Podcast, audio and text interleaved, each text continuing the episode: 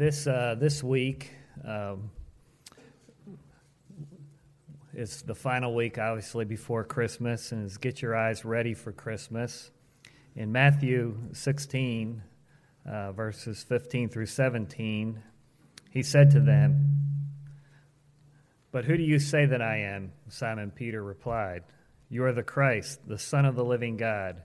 And Jesus answered him, Blessed are you, Simon Barjona, for flesh and blood has not revealed this to you, but my Father who is in heaven.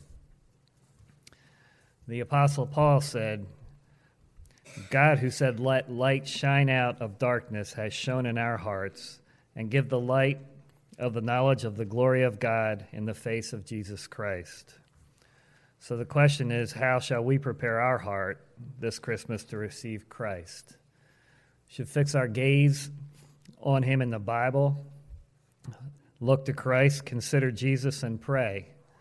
Look beyond your own flesh and blood and ask that God would give you eyes to see and ears to hear, that you might cry out with Peter, You are the Christ, the Son of the living God. So now we'll light what's called the angel candle or the candle of love. Don and Becky, as we continue to uh, bring traditions to you that are, are good, and uh, we hope that you can do at your own home that bring out Christ. And so uh, we want to continually show these examples to you. Uh, and so I want to continue our theme this, this Christmas season. We've been talking about the fullness of times, the fullness of the gospel. Uh, and this morning, I want to look at the fullness of God. Uh, and so I'm going to invite you to turn in your Bibles uh, to Ephesians chapter 3. Ephesians chapter 3. We're going to look at a prayer. Um, and so this prayer is one that is meant for us to pray. And so, the end of our time together, what I'm inviting us to do is to pray, uh, to take this text and make it our own personal prayer for Christmas season, as well as to pray for others. It occurs to me that as we uh, are celebrating Christmas, a lot of the things we do to celebrate Christmas really become hollow and do not bear up to the weight of our soul, except for the meaning of Christmas God becoming flesh through Jesus Christ. I had discovered uh, last week uh, in our, our cable, uh, on our, our TV, this channel that does the Yule log. I thought this is, this is great. This is wonderful. You, you can put it on the screen, and it has this Yule log on your TV that has the nice crackling, uh, roaring sound of a fire, and then it'll even play some Christmas music. Uh, and so um, this morning, uh, I get up, you know, it's still dark, and got this Christmas tree lights, and, and I cut on the fireplace. you know, I was like, wow, this is almost like having a fire. You know, I hear it, uh, I see it, I don't smell it, I don't have to clean it, but I don't feel it. You know, and, and everything's good about it unless I was really cold.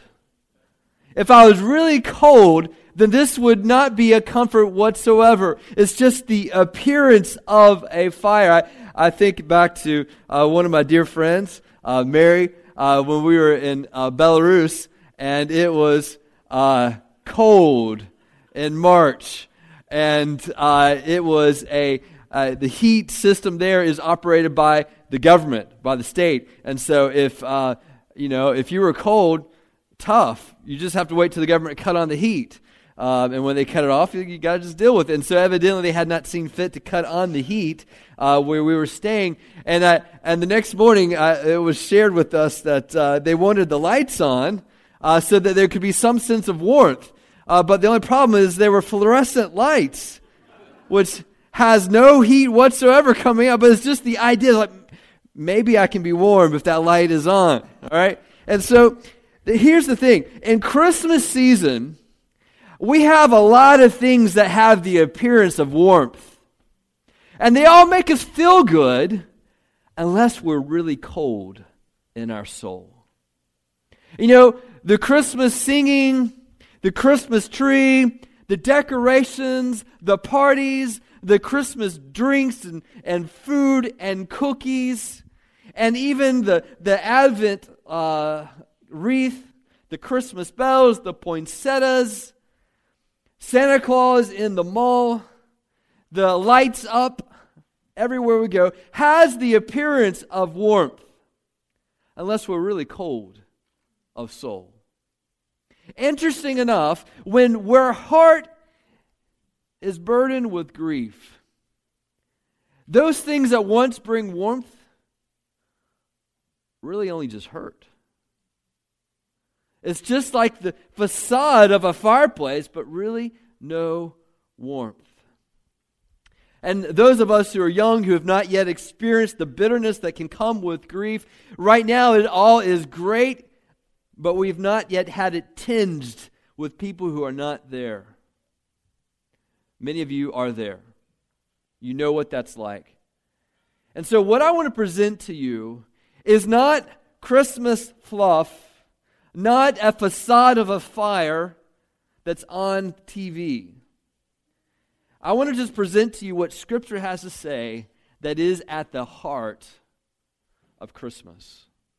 With the hope and the prayer that you will know the real warmth of Christmas, of God becoming flesh, that you can find some comfort and joy in your heart. I'm going to pray for those of us who have not yet experienced the, the bitterness of loss that we can see through the image, the mirage of Christmas and what we know as Christmas, and that we can have God open up our eyes to see what really is here, that we would not be deceived by what the world presents to us as the warmth of a fire.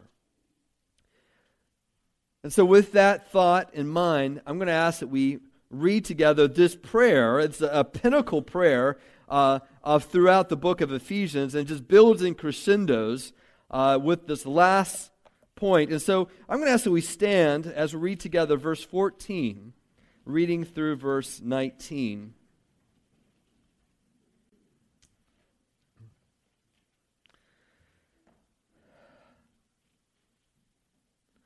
For this reason, and as you read that, know this echoes verse 1, and verses 1 through 13 is parentheses. So the logic of the, the scripture goes from verse 1 to verse 14.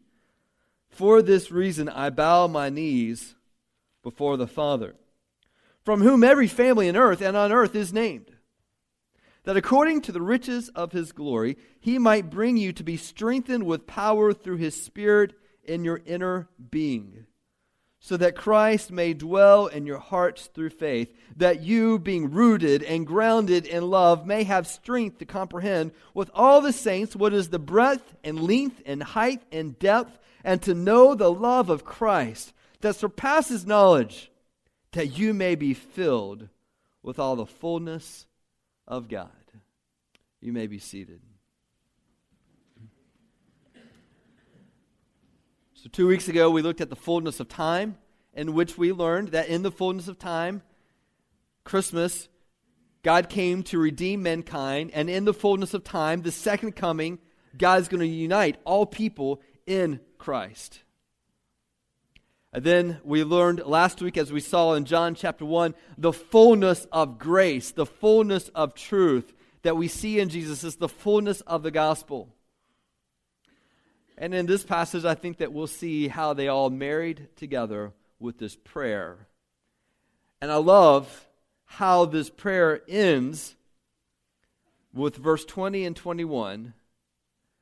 This prayer that we have, understand that God can answer this prayer beyond all that we could ask or think or imagine. Jesus will answer this prayer. And so, let's start with the end. Uh, this prayer is working on a crescendo of steps. And so the pinnacle of this prayer is found in verse 19 that we would be filled with all the fullness of God. And so uh, I want to just start right there, and we're going to work our ways upwards or backwards, depending on your perspective, uh, and, and get to the beginning of this prayer as we conclude. But to know that this is the end goal, that we are to pray for something. We're going to pray that we experience the fullness of God. And so, to experience the fullness of God, we pray for a great, all right, now this is going to be lengthy, all right? Soul anchoring, all encompassing, never stopping, identity making, great love of Christ. All right? So, to experience the fullness of Christ, or the fullness of God, we pray to God for a great soul anchoring, all encompassing, never stopping, identity making, great love of Christ. This idea of being filled with God, of all of who He is, the, the fullness of God, the complete, all satisfying nature of God. The idea of being filled, think of it to be satisfied. It's not, it's not this idea of uh, perhaps maybe an Eastern religion of that God is a spirit, and so that uh, we just, uh, to be filled with God, we have to be empty of ourselves, so we let the essence of who God is fill our hearts, all right? That's not what we're talking about here because that leads to a uh, Hindu and New Age thinking of let's just try to get to the nirvana, which is the point of nothingness, to say let's lose all our desires and just exist. Lose all your desires and exist and just receive God around you. All right, that's not what is being talked about here, nor is it the pantheist view that God is in everything. Okay? These have the elements of truth, but is not the truth. And so when he's talking about this fullness of God, he is talking about something that is found in Jesus Christ and that you are satisfied with the complete nature of the person of God. Eastern religions do not have this idea that God is a person. Therefore, you cannot know God if he is not a person. So you need to understand uh, what we're talking about here. And so this uh, yesterday we had our Christmas gathering with my side of the family, and I I had a I ate so much. It was just like every opportunity.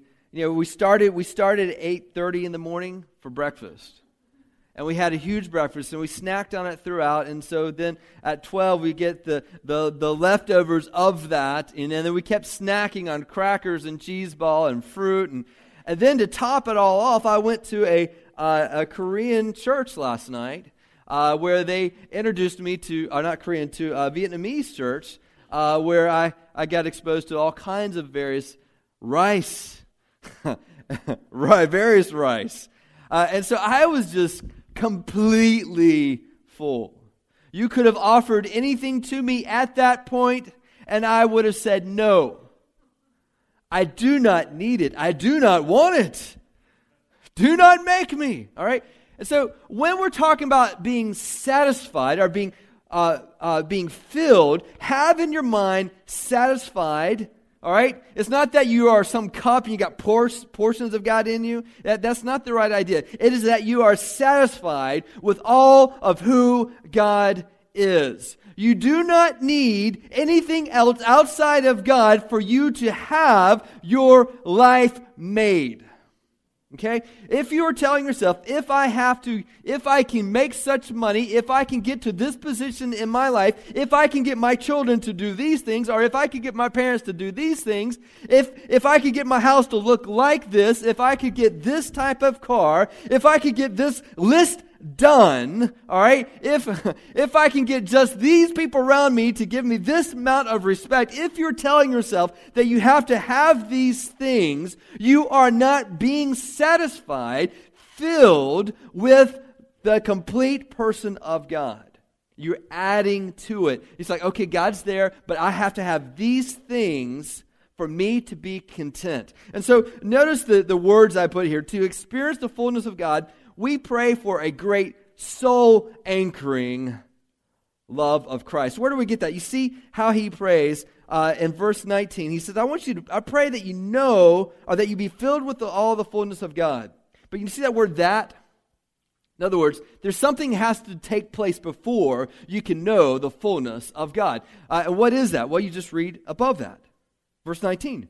To know the love of Christ that surpasses knowledge, that you might be filled with the fullness of God. For us to know and be satisfied with the fullness of God, we must know the love of Christ that surpasses knowledge.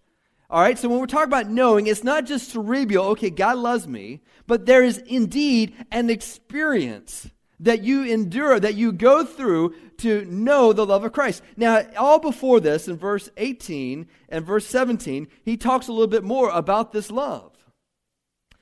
So let's look at that. He says in verse 17, he prays that you are being rooted and grounded in love. Now, you need to understand something. He has already in Ephesians chapter 1 and Ephesians chapter 2 declared to them that they have God, that they are in Christ. They know this in their head. He's told them. He is talking to church members, saints in Ephesians. All right? And so they already have Christ, but now as he's praying this, he's praying that they experience something. Something that God has already declared. God has declared that he loves you, but have you experienced that in your life? And so that's what he's praying for. So he's praying that you're rooted and grounded in love. This is where we get the idea of soul anchoring love. In other words, everything may come and go in your life, but if you have this, this just one thing, you know you can carry on. I talked with a, a, a lady not too long ago, and uh, her life, as she knew it, was falling apart. It happened with divorce. And then with divorce, all the kids and the family being dispersed. And see, here's the problem she lived for that. For the first 30 years of their marriage, she lived for her family. And so when that was gone, she had no anchor and she was asking me, I don't know the purpose of my life. I don't know what to do. My anchor has been disintegrated and I am drifting. You see, Paul is praying that for us that we know a soul anchoring love of Christ. It is to say, everything else may fall in my life, but if I have the love of Christ, I've got an anchor for my soul. And then I use the word all encompassing. You see this idea he says in, in verse 18 that you may have strength to comprehend with all the saints? What is the breadth, length, height, and depth of the love of Christ? He says there is extreme limits to the love of Christ. In other words, it, it is not something easily violated. It is all encompassing. It doesn't really matter who you are, what you've done in your past, the love of Christ can extend to you to know it and to experience His love. It doesn't really matter what race you come from. In fact, interesting enough, as we get to the first of this prayer, in verse 14, I bow my knees before the Father, from whom every family in heaven on earth is named. I, uh, Jeff brought this out some time ago. He was talking about genealogies and he was talking about the names. And it was just an interesting idea of it doesn't really matter what your family name comes from, and we make a big deal as far as the heritage and lineage, especially in America, if you can figure it out. It's always interesting. But to understand, it doesn't really matter where it's coming from. It's going to Christ. It's going to God. So it doesn't really matter what ethnicity and name you come from. You are going to God. It's going to end up with your relationship with God. And so here's this this prayer that doesn't really matter where you're at, the love of Christ extends to you. It is offered to you. And so, all encompassing, never stopping. This is the idea of loving kindness, mercy, steadfast love of God. The love of Christ is a never stopping love. Identity making. Identity making.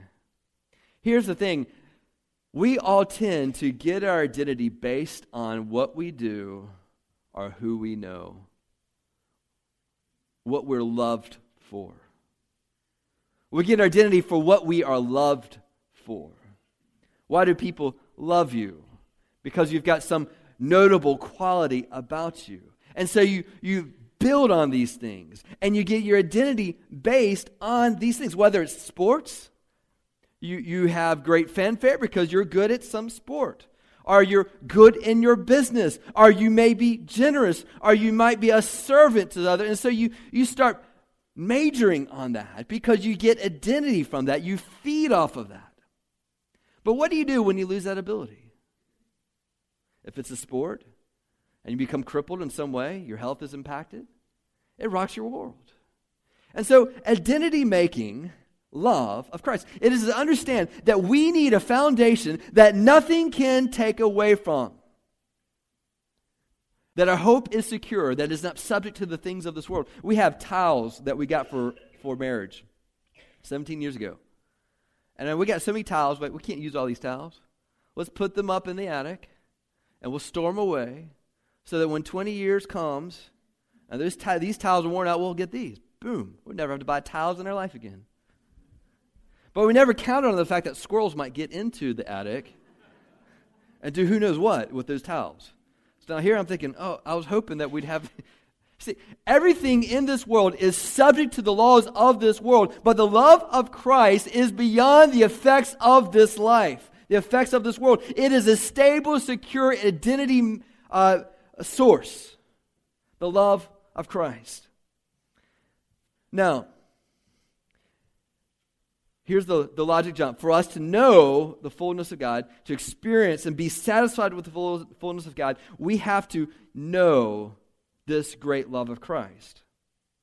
But how do we know the great love of Christ? Verse 17 is the next progression, basis that we need. Before we can know the love of Christ, to experience God's love, we must pray that our hearts are indwelt, indwelt with Christ that our hearts are indwelt with Christ. For us to have capacity, understand the love of Christ. Do you understand? It's not just a logic thing, it is a supernatural spiritual activity that comes in through Christ, His Spirit at work in our life, indwelling us. That is the, the grammar that brings us out in verse 17 uh, to verse 18. You got to have Christ dwell in your heart so that you can be rooted and grounded in love. So let us pray, not only for us to know this love of Christ, but let us pray for hearts to indwell us with Christ. Romans chapter 5 verse 5 says that the love of God is shed abroad in our hearts through the Holy Spirit. 2 Corinthians 3:17 says, "Now the Lord is that spirit." And where the Spirit of the Lord is liberty. So, what we're saying is the Bible is equating the Holy Spirit with Christ. For us to know the love of God, it's going to be because Christ, through the Holy Spirit, is indwelling our hearts, setting abroad the love of God. Now, as I said before, this is not just knowledge.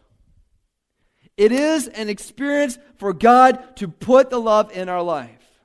I, I talk about it, we can talk about this another way.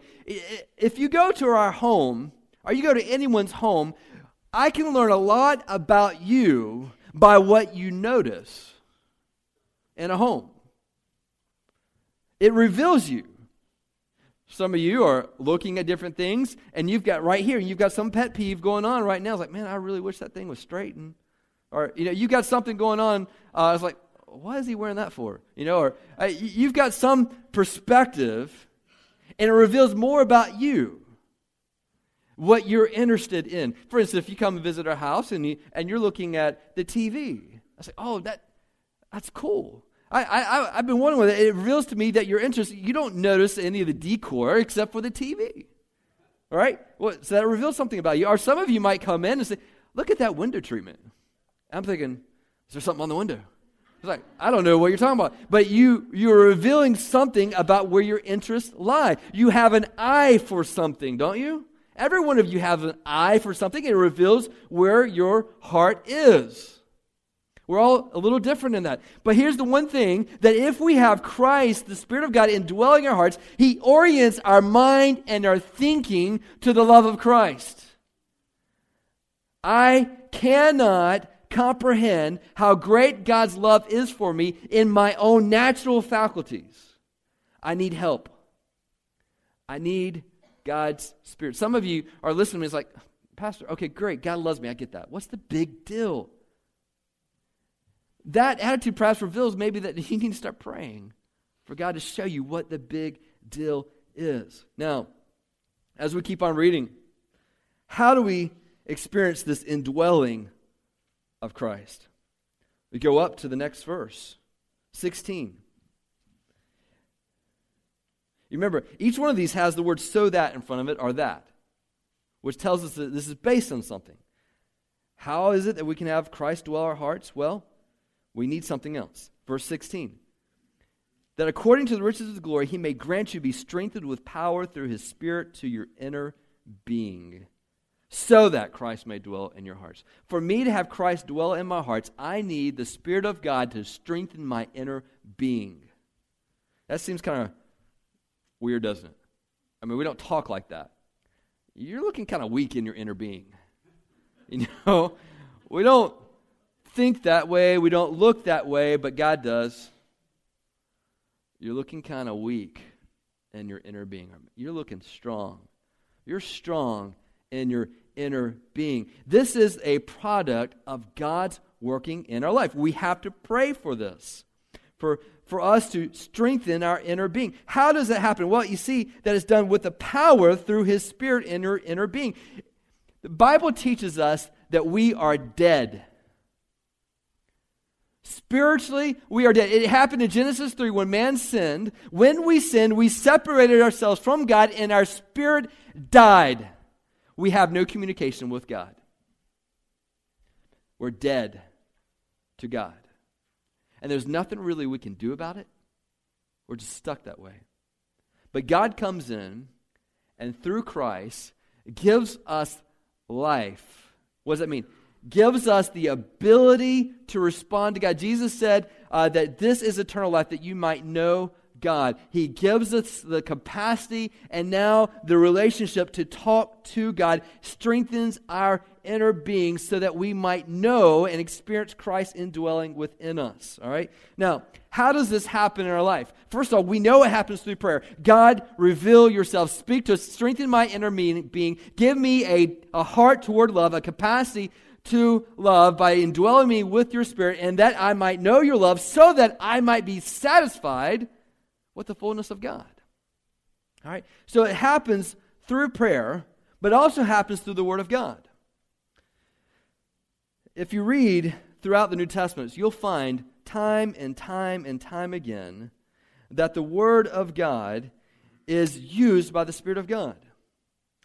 For example, in Acts 1 8, and Luke 24, verse 48, teaches us that power is given to us for witnessing, and that this witness is primarily with the Word of God.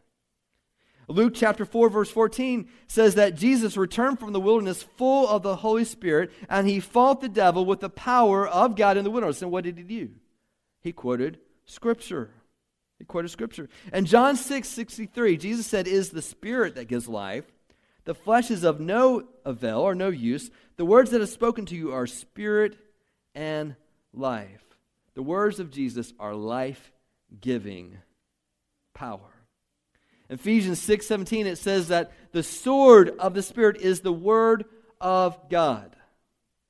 So you want the Spirit of God working in your life, He's going to use the word of God. 1 John 2, verse 14 says, I write to young men because you're strong and the word of God abides in you, and you've conquered the evil one. So they are strong, they are powerful because of the word of God abiding in them. Listen, I'm going to tell you, we need to be praying this, but we also have to understand that the Spirit of God is going to work with God's word. If you do not have much of the word of God in your mind and your heart, you have very little spiritual power. I can't put it any other way. If you have very little of the Word of God in your mind, in your heart, you have very little spiritual power. The good news is that can be remedied. Simply, constant, continual reading of God's Word. And yes, memorizing God's Word, living out His Word. But not only to have the Word of God, to know it, but to believe it, to trust in it, and then obey it. If we have a tendency of shutting down the Spirit God's work in our life, what He's telling us to do, if we have a habit of saying no, our lines are so clogged that there's a point where the Spirit of God just stops talking to us because our lines are so clogged with our own rebellion and disobedience.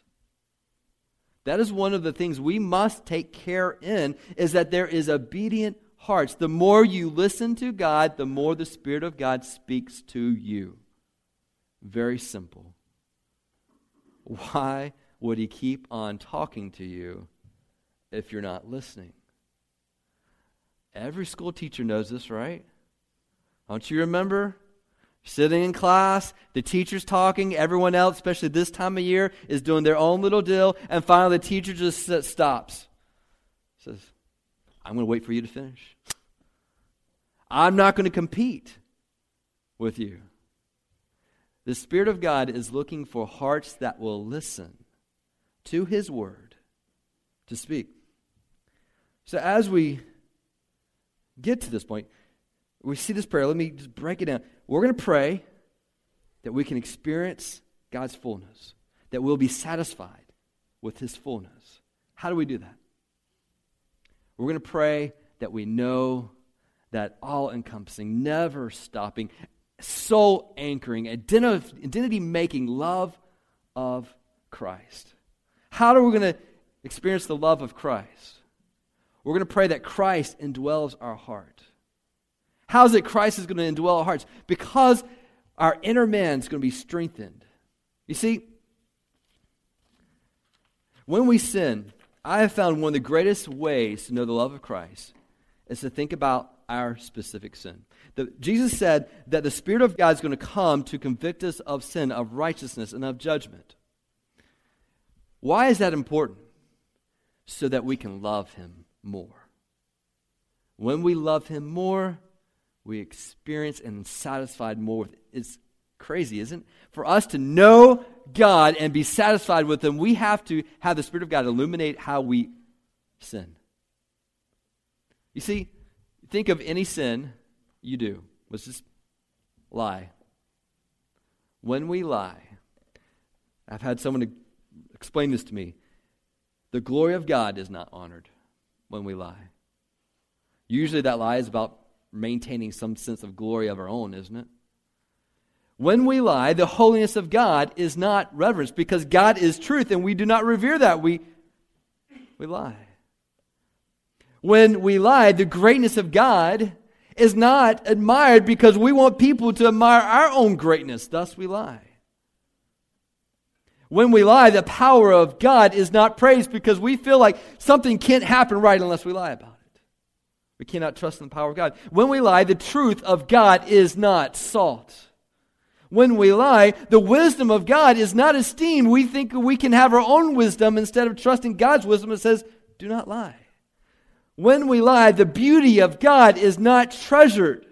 We, we don't want to lift up God's holiness and His truth. We want to say, listen, look at my truth or my facade of truth. When we lie, the goodness of God is not savored. We do not believe that it is good of God for us to owe up to our own sinfulness. And so we lie about it to have some facade of holiness. We don't believe that God is good to take care of that. When we lie, the faithfulness of God is not trusted. When we lie, the promises of God are not relied upon. When we lie, the commandments of God are not obeyed. When we lie, the justice of God is not feared. When we lie, the grace of God is not cherished. When we lie, the presence of God is not prized. And when we lie, the person of God is not loved. And this is the one who made us.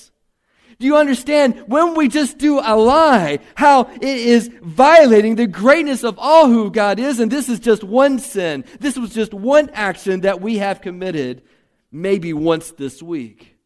You see, when you can sense the sinfulness of our own life, it is more than we ever dare to imagine how broken we are. And that's why the love of God is so precious.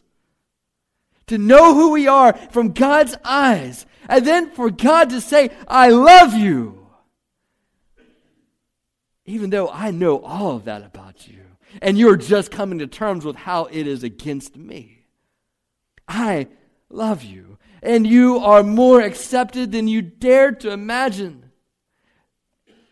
This is what the Holy Spirit does in our life so that we can comprehend how great God's love is for us, so that we can be fully satisfied with the fullness of God. And we must have Christ indwell our hearts to, to be able to do that. And for that to happen, we have to have our inner man strengthened. But all this, remember, is praying to God. Verse 14 I bow my knees before the Father. If you're not satisfied with God, it's because you've not prayed for it. How do I know you're not satisfied with God? Because you have to keep going to something else for your identity. You're never going to find it in your husband. You're never going to find it in your wife. You won't find it in your children. You won't find it in your job. You won't find it in a boyfriend or a girlfriend. And the quicker you can owe up to that, the quicker you can go on with God and find the complete satisfaction. You see, Christmas, all that facade of preparation, and when you don't have your boyfriend, your girlfriend, your husband, your wife, your children, your parents, you don't have them, and you're thinking, you know what, these Christmas songs don't quite do it anymore. The Christmas lights don't seem as cheerful because I used to put these lights on with them. This, what do I do now? You go to Christ who says to you, We're not made for these things, let you know and experience the warmth of God in your life. Start with a prayer. For this reason, I bow my knees to my God, my Father. Let me bring in one more. I'm going to take you to Colossians chapter 1.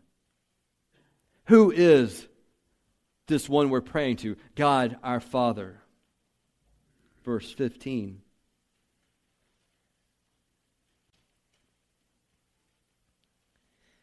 He is the image of the invisible God. Who's He? Jesus. He is the firstborn of all creation. For by him all things were created, in him and on earth visible and invisible, whether thrones or dominions or rulers or authorities, that all things were created through him and for him. And he is before all things, and in him all things hold together, and he is the head of the body, the church. He is the beginning, the firstborn from the dead, that in everything he might be preeminent. For in him, referring to Jesus, all the fullness of God was pleased to dwell, and through him to reconcile to himself all things, whether on earth or on earth, making peace by the blood of his cross. Who is this one we're praying to? It is God the Father. But how on earth can we trust this God, this Father who is invisible, we do not yet know? How can we trust him? Because of Christmas. This God who is invisible took on flesh, and in Jesus, the fullness of God was pleased to dwell bodily in him. The whole reason we can pray what we just prayed, that I can be satisfied with the fullness of who God is, is because God revealed Himself, the fullness of who He is, was pleased to dwell bodily in Christmas. For those of you who have sorrows of heart, that you're finding very little comfort in this world, I would present to you that God can satisfy your heart and you can know who He is because of Christmas. But it happens with a prayer. When was the last time you prayed, God, I want to be satisfied with all my heart with who you are? That is a prayer we must pray. Those who claim that we've been bought by Jesus Christ, that belong to him body and soul, we must pray that. And God is glorified when we know this contentment of God. When was the last time we prayed, God, show me how great your love is for me, that I might be content with all of who you are? When was the last time, God, Let your Son Christ dwell in my heart. Let me be a home for him. When was the last time we prayed, God, strengthen who I am on the inner man? Convict me of sin. Convict me of judgment. Convict me of what is right that I might know Christ. It is a foolish thing, an inconsistent thing to say, I love Christmas and not be satisfied with the love of Christ. Can you see how inconsistent that is? But this world carries it on with that same refrain I will love Christmas, I will love celebration, but I will not love Christ. Do not join with that group. Let us be those who say, God, you make my heart full. Though loved ones are no longer here, though my health is declining, though the things that once brought profit in my life are withering and dying right in front of my eyes, though my health is waning, let my heart be satisfied in you because I trust in you. That's Christmas. And sometimes we only get there by losing the fake fires that only pointed us to something that really has worth Christ. Let's pray.